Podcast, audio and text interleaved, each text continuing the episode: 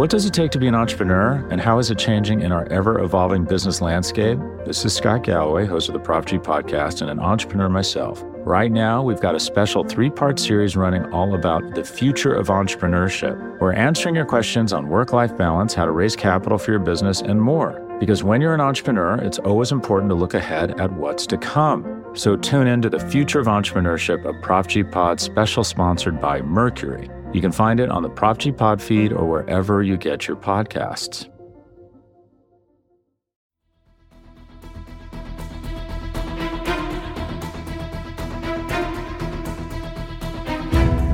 Hello, Bleeding Green Nation, and welcome back to another edition of Eye on the Enemy, powered by SB Nation and Bleeding Green Nation. I'm your host, John Stolnis. You can follow me on Twitter at John Stolnis. Coming up, we're going to get into the NFC divisional round of the playoffs with Cody Benjamin, NFL writer for CBS Sports. He's going to help me break down all four games coming up this weekend. And we are obviously going to talk a lot about the Eagles' search for a new head coach and uh, where things are going to be heading here in the next few weeks and months. So we're going to dive into all that coming up here in just a few minutes on Eye on the Enemy. Just want to remind you to check out all of our great shows here at the Bleeding Green Nation podcast feed and make sure to continue to check us out on bleedinggreennation.com every day to keep you up to date on all of the rumors going on with this football team and all the head coaching candidates that are going to come in and out of Philadelphia here over the next few weeks and months. But before we get to our conversation with Cody Benjamin, um, some things about what went down here with Doug Pederson, obviously, over the last few days.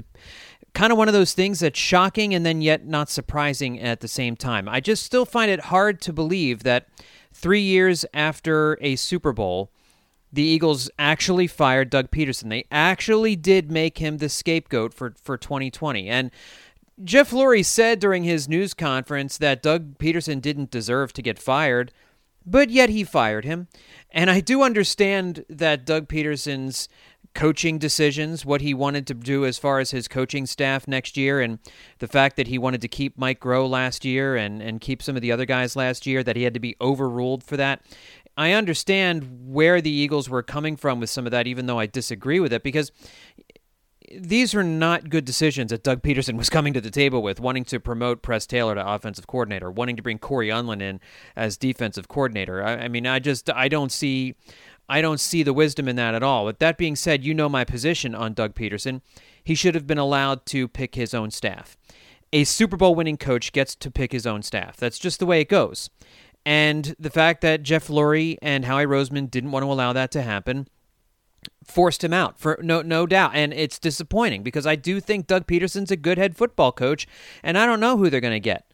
I don't know who they're going to get to replace Doug Pederson. We're going to get into that with Cody coming up here in just a few minutes, but you know, none of the explanation for any of this may, has made any sense in the days since Jeff Lurie held that Zoom news conference and and the announcement was made. You know, different things are being leaked by different people to tell different stories, and none of it fits together. Because here's what Jeffrey Lurie said. He said he fired Doug Pederson because Pederson wanted to approach 2021 with a win at all costs mentality. That he's still in win now mode, that he's still in a mode to get back to the Super Bowl. And Jeff Lurie was essentially saying that's not where the team is right now, that they need to take a step back. They need to reevaluate where they are. They need to focus on getting younger and really now deal with the salary cap hell that they're going to be in. When Howie Roseman had his side by side Zoom call with Doug Pederson, it was it was really Howie Roseman's news conference. Doug didn't say two words because you never get a chance to talk to Howie Roseman. He's like finding a unicorn in the forest. You know, when you see one, you're gonna devote all your attention to him. So uh, that was that was what Howie was really preaching as well. Was that they needed to take a step back. That they had talked about getting younger these last two off seasons, but never did it because they really felt like there was a chance to kind of keep that Super Bowl window propped open. But unfortunately, the crowbar that they thought they had been using was instead like a, a painter's stirring wand, and it snapped this off season, or pardon me, in, in during the 2020 season. And now this offseason, they're finally waking up to the fact that yes, they actually do have to get younger and they have to stop stashing draft picks every year. They got to stop spending first and second round and third round draft picks on guys that they don't expect to play for 3 years. So, what Jeff Lurie is saying is that this team is on a slow rebuild now. Not even us necessarily a, there is no real slow rebuild in the NFL unless you're the New York Jets. But you can get you can get good pretty quickly in the NFL if you're smart. But the Eagles are realizing that the 2021 and probably the 2022 seasons are not going to be seasons where they're hunting a Super Bowl. But then Troy Aikman said something uh, in a podcast that came out on Thursday that he talked to Doug Pederson after Pederson was fired, and that his impression was that Doug wanted to move forward with Jalen Hurts as his quarterback, and that Jeffrey Lurie and the Eagles wanted to move forward with Carson Wentz, and then the, and that that was a big part of the reason why Doug Pederson was let go. Well, if the Eagles truly are going to take a step back, as Jeff Lurie said, and look to rebuild, then it makes no sense to fire the coach that wanted to move forward with Jalen Hurts the younger quarterback because with Carson Wentz, let's say Carson Wentz is a little bit better this year. Let's say he goes back to his 2018 and 2019 levels.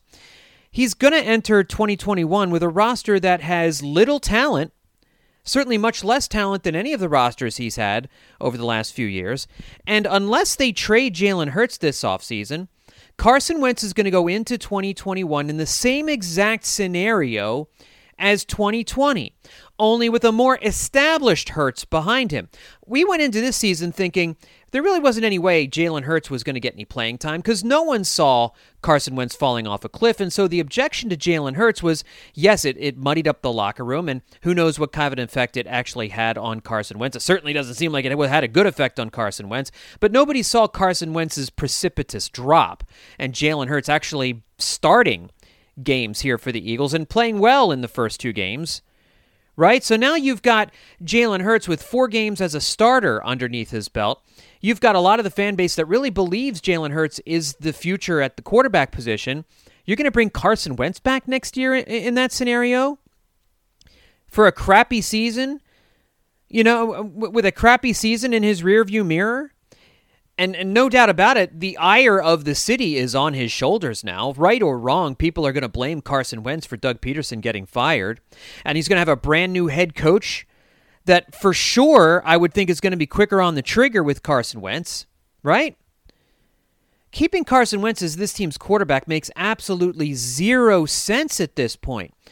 And as Dan Orlovsky noted, I think on 97.5 The Fanatic, you you cannot saddle a new head coach with Carson Wentz.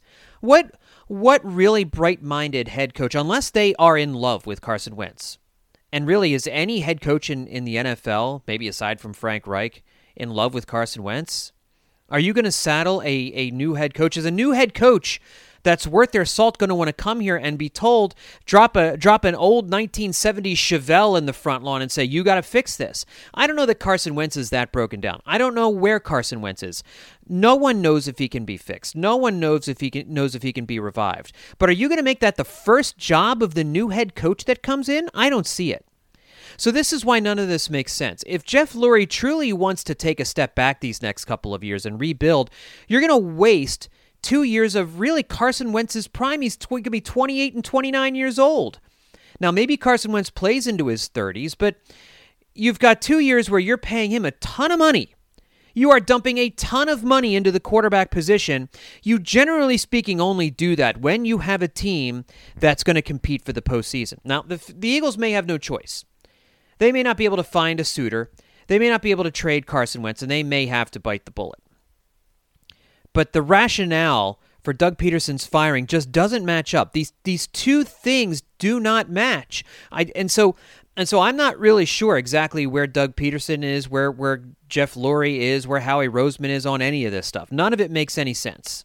So and and the other thing I, I have um, that just really sticks in my crawl about all this with Doug Pederson's firing is what does this say about Carson Wentz? I know we had Rob Maaddi on the show last week, and he said that Carson takes ownership of his flaws and that he's coachable, that he's taken responsibility for, for how he played this year. I haven't seen it. And we haven't seen Carson Wentz refute anything that his people put out there. Right? I mean, I can't imagine Doug Pederson's a hard guy to work with. What's the friction here? What what is it about Doug Pederson, who by all accounts is one of the nicest people you'll ever meet, is one of the nicest head coaches, one of the more amenable, go with the flow head coaches in the NFL? How do you not like seriously? There must be something. Like what is it that Carson Wentz just cannot play for Doug Pederson? I mean, to me, this this speaks volumes about Carson Wentz. You know, when you take into account the Philly voice piece from a couple of years ago, which I thought at the time was unfair towards Wentz, but you look at that now and how his camp has leaked out over the last couple of weeks that he wants to be traded unless Doug Pederson's gone, and how Carson has so far refused to speak to the media following a season in which he truly played awful, did not has not spoken to the media to be accountable for his season and for what's been going on with all of the rumors out there. He's letting those rumors sit out there. He's letting that do his talking for him. I'm starting to believe that the problem with this team, or one of the big problems with this team, certainly more of a problem than Doug Pederson, is Carson Wentz. And again, I have to say this over and over again because I was Chief Carson Wentz defender number one these last few years.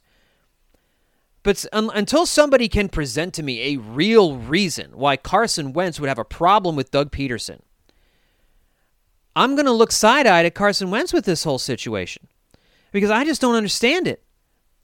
And so you've moved you've moved Doug Pederson out of the head coaching job where he won the Super Bowl 3 years ago, the first time a Super Bowl winning head coach has been fired within 3 seasons after winning a Super Bowl from ni- since 1973. There's a reason head coaches don't get fired 3 years after a Super Bowl. It's usually because they're pretty good.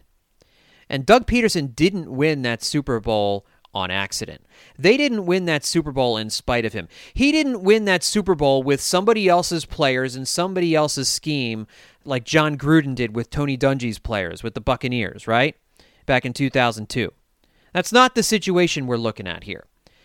Doug Pederson was instrumental in that Super Bowl. What he did getting two playoff teams to the to the I mean getting two teams to the playoffs in 2018 and 2019, two of the most injury-riddled play, uh, playoff teams in NFL history. Says something. And it says something about the way these players always played hard for Doug Pederson. I mean, we'll see who the Eagles can get to replace him, but man, the grass is not always greener on the other side, gang. And I'm not I'm not happy about this at all. Because I and there was an argument to be made for blowing it all up, getting rid of Pederson and Howie Roseman. But with Howie Roseman staying where he is, I don't like it. And and I know that maybe maybe Jeff Lurie felt he had no choice with the coaching ideas that Doug Pederson put in front of him. But I still believe Doug should have been allowed to sink or swim here in 2021. But I guess one of the other ways you can look at it is if Jeff Lurie is looking at 2021 as a lost season and they weren't going to really put forth an effort to win football games in 2021, that Doug Pederson probably was going to be fired next year anyway. So why wait? And Doug, and it sure sounds like this is the best thing for Doug Pederson. He he he was sick and tired of people telling him what to do. And as a Super Bowl winning head coach, he had less power than any Super Bowl winning head coach in NFL history. He should have been given more autonomy. He should have been given more freedom. You talk about, and I mentioned this on the 94 WIP morning show this week. I don't think the Eagles ever truly embraced Doug Pederson. They never truly embraced him. He was the last dog at the bowl in 2016. He was the guy they didn't want. They wanted all those other head coaches. They wanted Adam Gase. They they wanted Ben McAdoo. They wanted all the other guys that failed. They lucked into Doug Pederson. But I don't think they ever got that taste out of their mouths that they never really loved him. They never really embraced him as their head coach. It's clear, and, and maybe that has something to do with what the, you know the taste that Chip Kelly left in their mouths and they never wanted to give a head coach any kind of power again. But they micromanaged Doug Pederson to the point where I, you know, he really should have quit last year. When he came out and said that he was keeping Mike Groh and Carson Walsh, as much as I wanted Groh and Walsh fired, when when Jeff Lurie overruled that and he had to come out a day later to set and, and backpedal and look foolish, man, I don't know if I could have kept that job. I don't know if I could have stayed on. I mean, Doug Pederson, and that's what I mean. Doug Pederson, how do you not? How are you not able to get along with Doug Pederson That he was able to swallow his pride like that and submit himself to the the whims and, and the wishes of his bosses when he could have quit and gotten another job someplace else. Right? He but he submitted himself because he was committed to staying in Philadelphia. And had does and of all the head coaches I've ever seen, probably has less ego than any head coach in NFL history. So this is just these guys, Jeff Lurie and Howie Roseman, never appreciated Doug Pederson. They never embraced Doug Pederson, and that has manifested itself in how little authority they've given him over these last couple years. How they've always babysat him. How they've always had to make sure that they were they were calling the shots. And Doug Pederson never really got a chance to make this team his own. I'm excited to see where he ends up.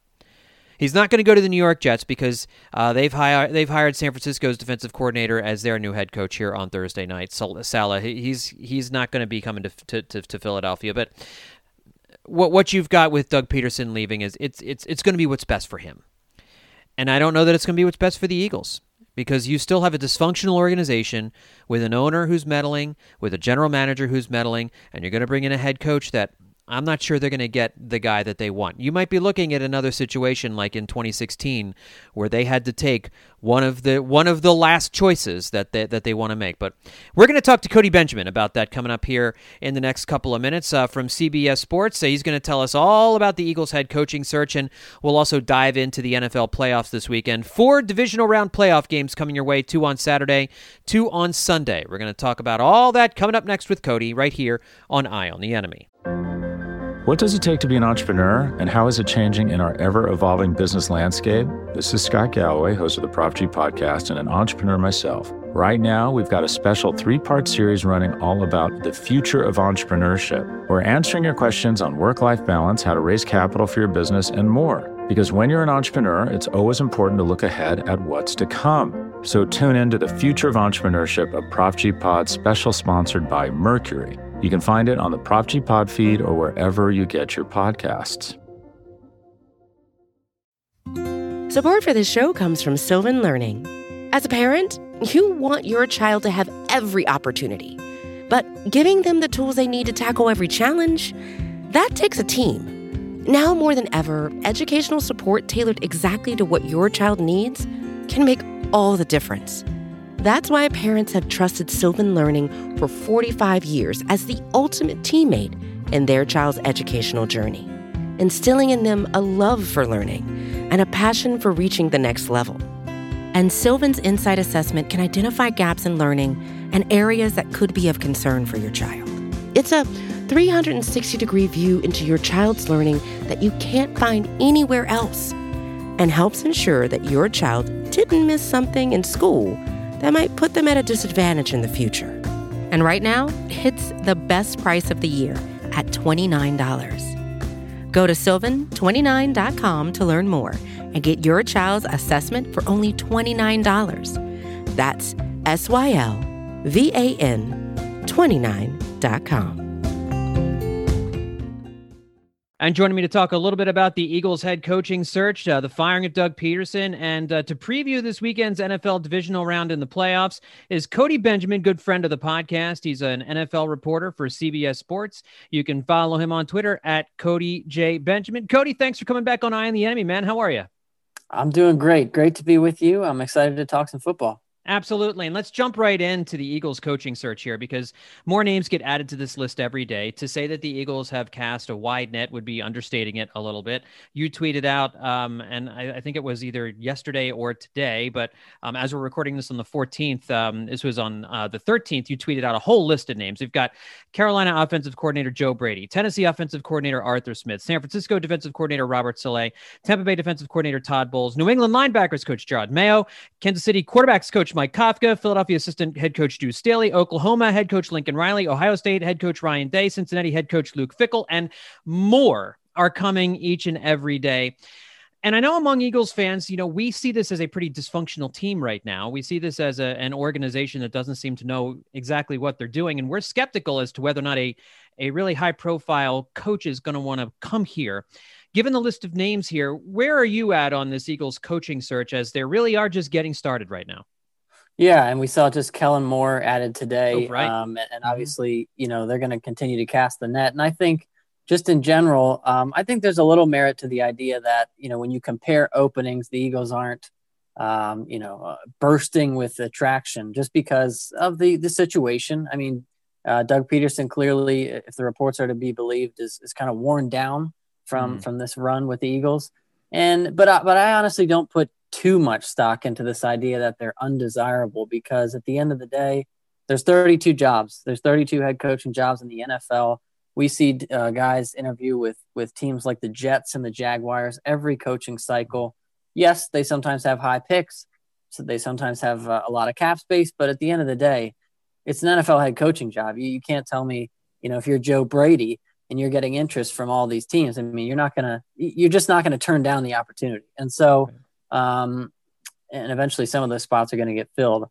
Um, for me, I mean, I, I, guess I start for the Eagles with looking at the offensive side of the ball. I know that's it's a big talking point with Jeffrey Lurie, with with you know really any Eagles fan that's been under or watching Jeffrey Lurie hires run the team. Um, I, I, think really it comes down to are you going for um, you know I, you're going to have to sacrifice somewhere because with somebody like a Joe Brady, um, even a Kellen Moore you're really banking on them being kind of an offensive mastermind, an up and coming mastermind, as opposed to this um, person who's been around the league for years and respected. And, you know, Doug Pederson, even though he didn't have head coaching experience, you know, Jeffrey Lurie himself talked about that emotional intelligence. He talked about, you know, Doug Pederson's a former quarterback in this league. He, he had time under Andy Reid. And so I, I think it's just a matter of where are they going to sacrifice? Because if they go with, you know, Robert Saleh from the 49ers, you're sacrificing. Uh, you might bring in a nice offensive coordinator with him, but he may leave in a year for another head coaching job. And so, what do they want? We're going to find out. Yeah, and because I think offensive coaches tend to get head coaching jobs more frequently than a defensive coach. If you bring in a defensive coordinator, he's likely to stick around for a longer period of time than a really bright offensive coach, like you're like you're saying. So, uh, to me, I I just don't have any interest in a defensive minded head coach, but I do think there are some offensive coaches out there who who do have those leadership qualities. And i think i think one of the guys that i think a lot of people in philadelphia would really like to see get a legitimate chance this time around and he always seems to be getting passed over in philadelphia's deuce staley. I, and i don't know what else and I think Deuce Staley is a big unknown because he's been under people his entire time in Philadelphia. So we don't really know what a Deuce Staley offense would look like. Would it be a run run heavy offense, kind of in the mold of a Kyle Shanahan, uh, John Harbaugh type thing, utilizing Jalen Hurts, or would, would he be somebody who likes what Doug Pederson tried to do with Carson Wentz, or would he want to open it up and, and do something different? And we just don't know that. What I think we have heard about Deuce Staley, and this is what I want to ask you about, is his his ability to lead a team and and how important that is when you're looking at a head coaching candidate who's who's more than just about looking at film. You need a you need someone who has that emotional intelligence that Doug Pederson had.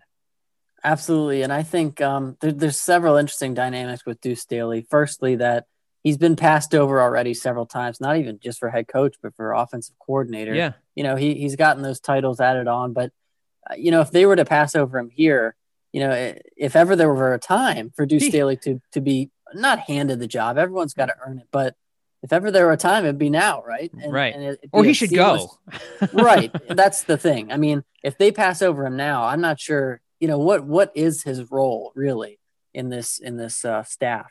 But the other thing, yeah, I think that's the huge question. Um, I don't think there's a there's any disagreement about the fact that Deuce Staley is is a leader of men, is a guy that can command respect in the locker room. But I would offer that, you know, throw away, I guess, that week 17 thing, however you look at it mm-hmm. with Doug Pederson. I would argue that Doug Pederson already did that. I mean, he mm-hmm. guys never quit on him, right? Um, through those, you know, all those seasons. I think the one thing that Doug Pederson always did well was lead, was be a, a guy that the players trusted in, they looked to. What I think that the key is here is, you know, is Jeffrey Lurie interested more in kind of replicating that players first mentality of the coach with a guy like Deuce Staley? Or is he is he concerned with I need to fix my quarterback, I need to fix my offense, and, and maybe Deuce can do both of those things, but we really only know right now, like you said, that he can do one of those things. Mm-hmm. Maybe he he has a great scheme that's friendly to a quarterback, uh, but that also relies on you know who are the staffers he's putting into place as well. And so I think Deuce Staley is a very qualified candidate. It's just a matter of is he the right guy for the Eagles job right now? Which of the candidates that we know are out there right now that you think are, are realistic for the Eagles to, to, to get would be ones that would excite you think would excite Eagles fans? Like what, what would be a what would be a really good fit? Um, is there one in particular that you look at, one or two, or or you know a handful that you think would be particularly good fits in Philadelphia that you think would actually come here? Well, I'll start with the ones that I don't think would be particularly okay. exciting. Good. Um, yeah. I think that like someone like Todd Bowles, I think um, you know he was in Philadelphia before. He's got a good defense with the Buccaneers but I mean, it, it's it sounds a little like a retread. It is a retread because mm-hmm. you know he had the Jets tenure. I just don't know that that's going to be. Uh, you know, people are going to be like, "Wow, we got Todd Bowles right. um, after Doug Pederson." Um, Mike Kafka is a, not quite as much, but just because you're pulling from the same tree, yeah, um, you know, you, that seems a little odd uh, to be honest. And then um, as far as ones that are exciting, I mean, I know Lincoln Riley is probably a far fetched one. That that might be exciting for the fact that you're just doing a total kind of rebuild. But I look at guys, at least for me, like like a Joe Brady, like a Kellen Moore. I mean, mm. those are two. I think the the idea of a Jerod Mayo is really intriguing. If if only he were on the other side of the ball. Yeah. Um, I, I just think that there's something to this idea. These these really young guys. Not that you're trying to replicate the the whole Sean McVay thing, but guys that that are just going to bring a freshness to that locker room, but are also well versed in in putting together offensive game plans. I mean, that's mm. that's really what this is all about here. And I think that Joe Brady, you know, very limited in experience, but he's been at the college level. He worked under Sean Payton in New Orleans. Um, he's gonna be a. If you think that Joe Brady's going to be a head coach in a year or two, you might not have the chance again. I mean, you yeah. might as well do it if you really believe in it. Um, and same goes for a guy like Kellen Moore. And that you're not playing the game like, oh, we want to hurt Dallas too. Mm-hmm. That's not why you're hiring. But um, if you if you trust he can put a game plan together, still relate to coaches and bring a fresh mindset, I look at those guys one last thing on the Eagles coaching search here, and, and, and then we'll move on. Uh, how does Carson Wentz fit into all this? I mean, we heard Troy Aikman in a podcast this week basically say he talked to Doug Pederson after Pederson was was fired, and Pederson seemed to indicate to him that he wanted to move on with Jalen Hurts, while the organization seemed to want to keep Carson Wentz and try to fix Carson Wentz, which doesn't line up with Doug with, with Jeff Lurie's comments in, in the Zoom call that he thinks it's time for the Eagles to kind of start over and take a step back with Carson Wentz in his prime coming off a down year. Not, none of that makes a whole lot, doesn't line up for me. So I'm thinking, I, you know, trying to figure out how does a, a new coach, like, you know, one of the, the guys you were just talking about, would they want to have to take on Carson Wentz and try to fix that problem as like their first thing? I mean, it's like, it's like bringing, bringing somebody in and dropping an old Chevelle in their front yard on, on cement blocks and saying, okay, you know, giving you the keys to the office here, fix this first, you know, make this look yeah. like it did when, you know, and they may not. I wonder if if that's a deal breaker for some coaches, and I wonder whether or not Jalen Hurts is is seen around the league as someone to build around. And the Eagles have this number six pick in the draft, so there's a lot of moving pieces with the quarterback. How does the quarterback situation fit into the coaching search? Yeah, I wish I had the answers for you because I'm I'm the same. Uh, you know, I went into the the Jeffrey Lurie conference thinking, here's here's this chance to really be like, you know, Doug is gone. Not not to say that it was one or the other, but his chance to kind of reaffirm that Carson Wentz, and he was even less um, convincing in his argument for Carson Wentz than Howie Roseman and Doug Pederson were. I yeah. mean, early, you know, the week before, and so that threw me for a little bit of a loop because yeah. it, it, seems to me that it's still kind of, and of course, it's going to be this way until they hire a coach. I mean, from the Carson Wentz camp, it's still we're holding off. And, yeah. and, and, and like you said, I mean, it, really depends. I'd be curious. I don't think there's necessarily a consensus around the league what Carson Wentz is right now because mm. we have to remind ourselves. I mean, we've been having the argument or the debate all season long when Carson Wentz is struggling. How much stock do you put into the one bad season, and how much stock do you put into the four mostly good, occasionally great seasons? And um, you know, if you just look at the last stretch of the season, uh, you know, recency bias is is a real thing in the NFL, mm-hmm. and so coaches could definitely look at Jalen Hurts and be like, we'd rather roll the dice with him and a draft pick. Uh, but I'm me personally, I mean, I, I would hesitate to to give up entirely on Carson Wentz. It's just a matter of can you align that coach and quarterback combo. Um, it's going to be interesting because I, I don't know that we know exactly what the market is for Carson Wentz around the league right now. Um, but it sure seems like you know, if you just read into what Jeffrey Lurie has said, what Howie Roseman has said, everyone's kind of in a holding pattern right now. Yeah. Yeah. I don't know how they're going to unspool all this. Um, I just don't. I, I don't know how. I mean, I get the idea of moving on from Carson Wentz and taking the cap hit in 2021 and freeing it up eh, for, you know, for yourself thereafter. That seems to me, if you want to do what Jeffrey Lurie is talking about and take a step back and, and rebuild, that makes more sense to me than continuing to stay on the hook and, and pay a franchise quarterback franchise quarterback money during a rebuild the whole reason for doing yeah. a rebuild is try and clear the decks and build around a, a young quarter a young cheap quarterback and yeah, that those two things just don't line up to me and and if you were going to keep Carson Wentz then you keep Doug Pederson. but doesn't sound like Doug Pederson wanted so, Carson Wentz so it's like I don't yeah, know it's crazy because I I I don't know that anyone really knows fully what what went on behind the scenes because yeah. I don't know I mean, can you just chalk this up to and, and Carson Wentz, you know, on and off the field for for the majority of his career? I mean, the guy has been he's been a class act. And so this has been almost I don't want to suggest he's doing something differently, but it's it's been out of character. Yeah. To suggest that that he would all of a sudden be like, if Doug's back, I'm out.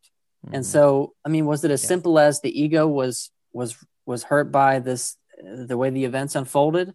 You know, winning back the team after Nick Foles, the drafting of Jalen Hurts, and the way that quarterback change was made?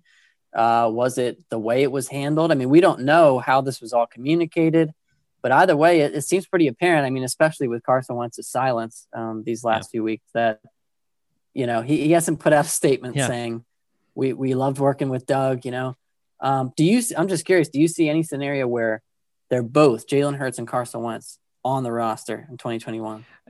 You know what? Because the Eagles are as dysfunctional as they are right now, yes. yeah, um, but exactly. there's no way they should be. Uh, there, uh, and I just, I think Carson Wentz has has played himself and talked himself, or in this case, really not talked himself out of Philadelphia. I, I can't because because you're going to be bad the next couple of years. He's not going to be able to redeem redeem himself with wins and losses on the field. He's it's going to be perceived that he forced out Doug Pederson at this point. So I, I just and mm. I just can't I can't see a way that Carson Wentz can be the quarterback this year other than financial, you know, other than the financial aspect of it. I mean, but I, I just feel like there's got to be a way to trade him. So yes, you it's a bloodbath in 2021 and then you just move on you know you yeah. just you sink that cost and, and and you move on because I just I don't see any way that he can redeem himself in, in Philadelphia at this point. And that is the biggest question I have had throughout this whole thing is you've got Doug Pederson, who is perceived as a really good, solid person, right? You've got Carson Wentz, who is a mm-hmm. perceived, like you said, as a good, solid person.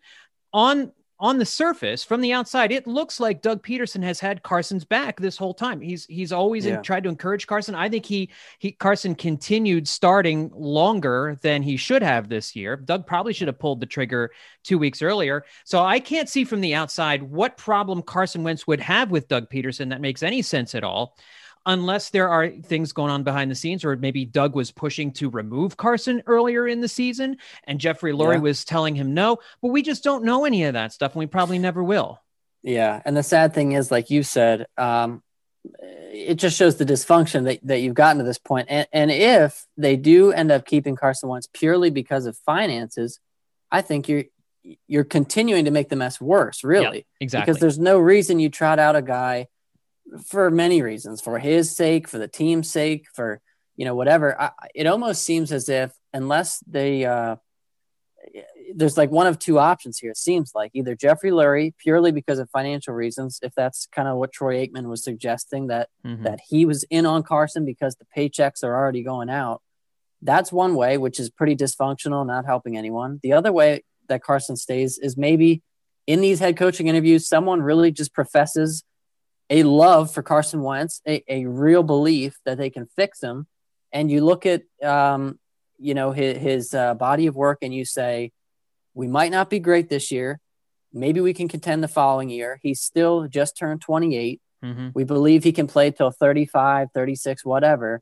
And, and but that's going to take some convincing. I mean, your coach yeah. has to be convinced of that because then you're saying we're going through this rebuild where we have a chance to maybe draft a quarterback and we're going to choose to kind of fall back on what Carson Wentz has proven before. Yeah, and we've seen really good quarterbacks with a couple of years in their prime. Their teams take a step back and then they reemerge. But they, they those quarterbacks like Aaron Rodgers was good the whole time, even during the downtime. And Carson Wentz. And they also, yeah, and they also didn't have the dysfunction of the rest of the team. You know, Right. the coach departing at this stage of the career, right. the rumors about, you know, it- it's such a messy situation. Yeah.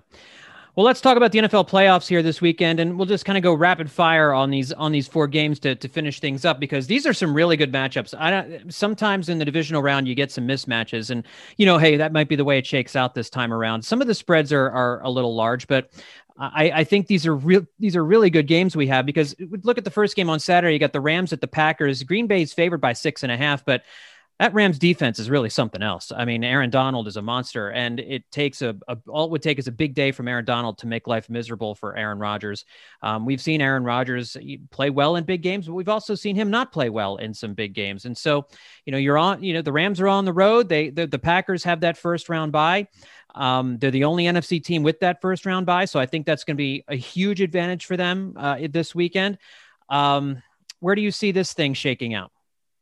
Yeah, I mean the Rams are kind of a team that I didn't. Uh, I've kind of, you know, written them off for a few weeks now, and and, and they're here and they're Yeah. within a game of the NFC Championship, and so I'm not a big believer in in Jared Goff at this point, but their defense, like you said, is is capable of keeping it close. I mean, uh, the Jalen Ramsey Davante Adams matchup that's another one that should be Mm, yeah. you know primetime entertainment, and so.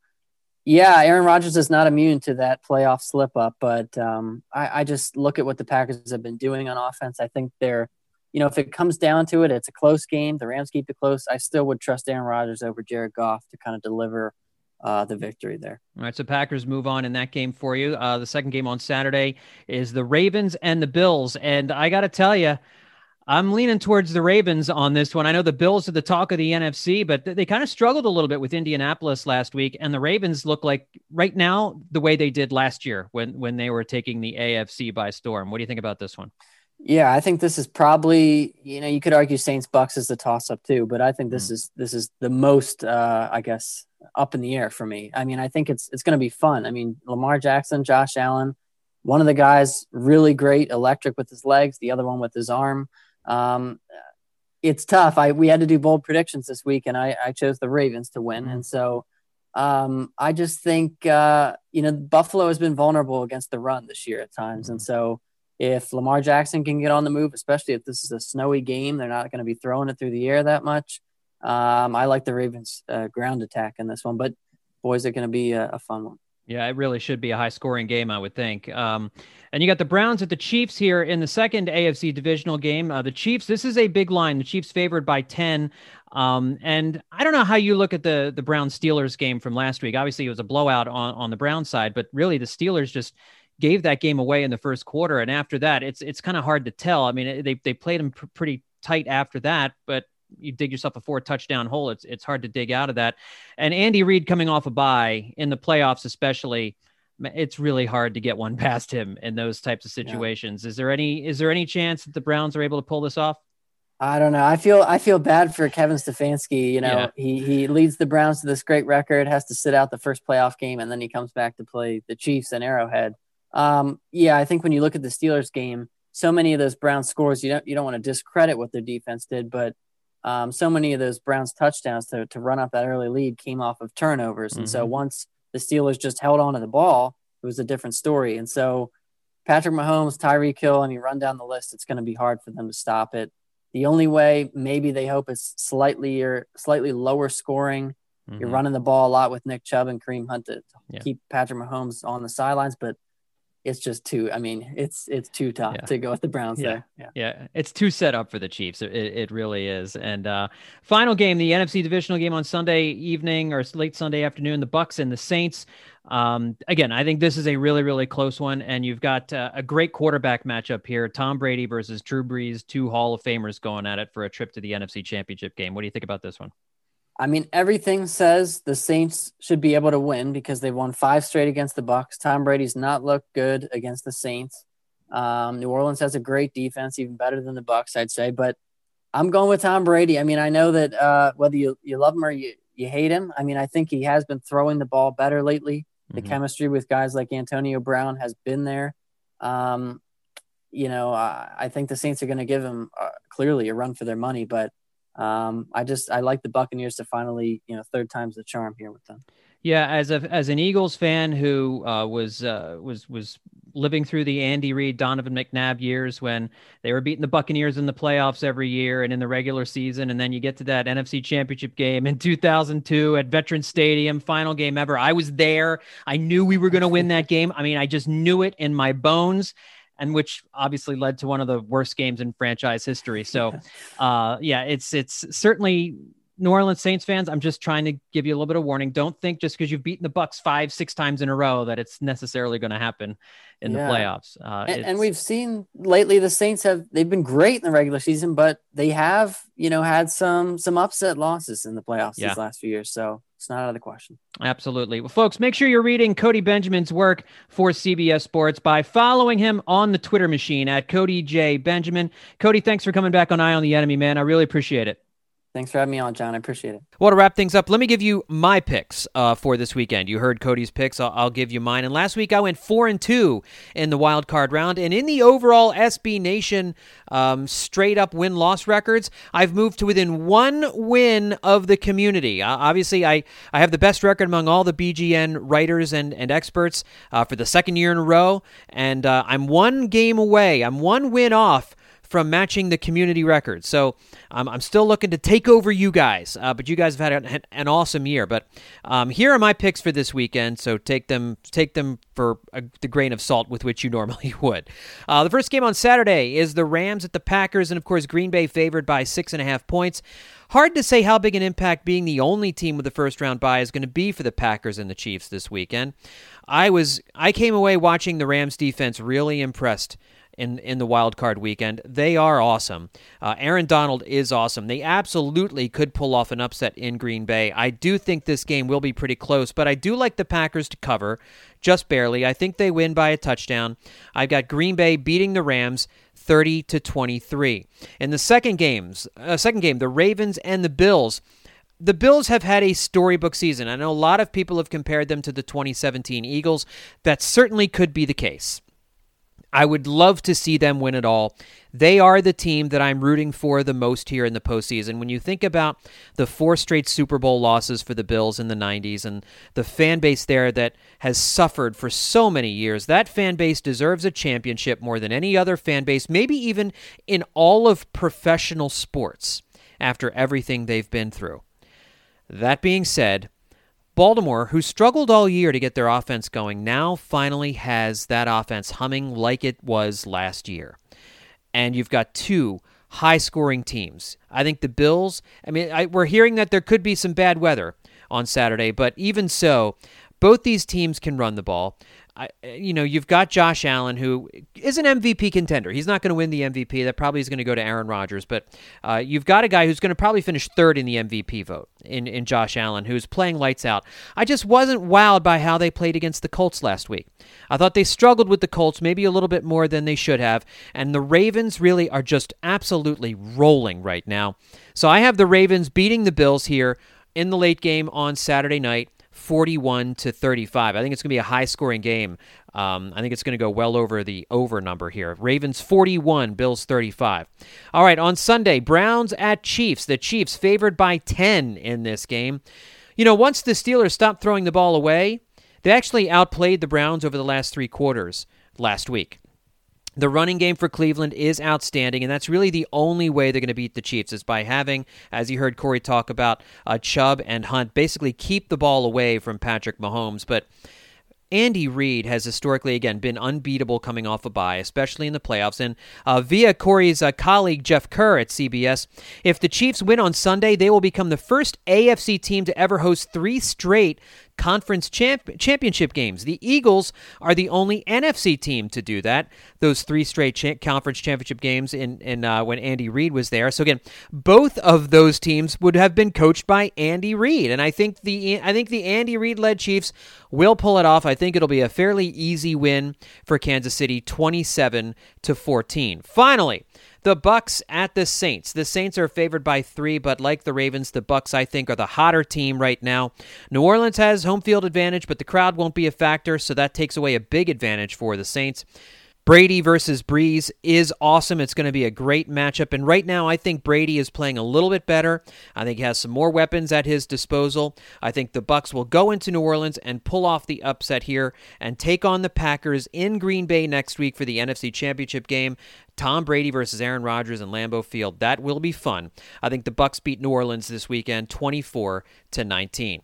All right, folks, that's going to do it for this edition of Eye on the Enemy. And hey, listen up. On Friday, we've got, I've got a brand new BGN Memories coming out, and we're going to be looking back at the 1980 NFC divisional game between the Eagles and the Vikings. We're going to have lots of highlight highlights in there, and we're going to chronicle that 1980 Eagles team as it's going through. Like we talked, we've been talking about the 40th anniversary of that 1980 Eagles Super Bowl run. We're going to take a deep dive into the divisional round game between the Eagles and the Vikings from back in 19. 1980. So make sure to check that out. That's going to be on a brand new BGN Memories, which will also be coming out on Friday afternoon, uh, early Friday evening.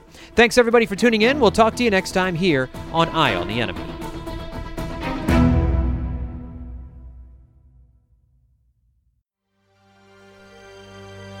BGN. What does it take to be an entrepreneur, and how is it changing in our ever evolving business landscape? This is Scott Galloway, host of the Prof G podcast, and an entrepreneur myself. Right now, we've got a special three part series running all about the future of entrepreneurship. We're answering your questions on work life balance, how to raise capital for your business, and more. Because when you're an entrepreneur, it's always important to look ahead at what's to come. So tune in to the future of entrepreneurship, a Prof G pod special sponsored by Mercury. You can find it on the Prof G Pod feed or wherever you get your podcasts.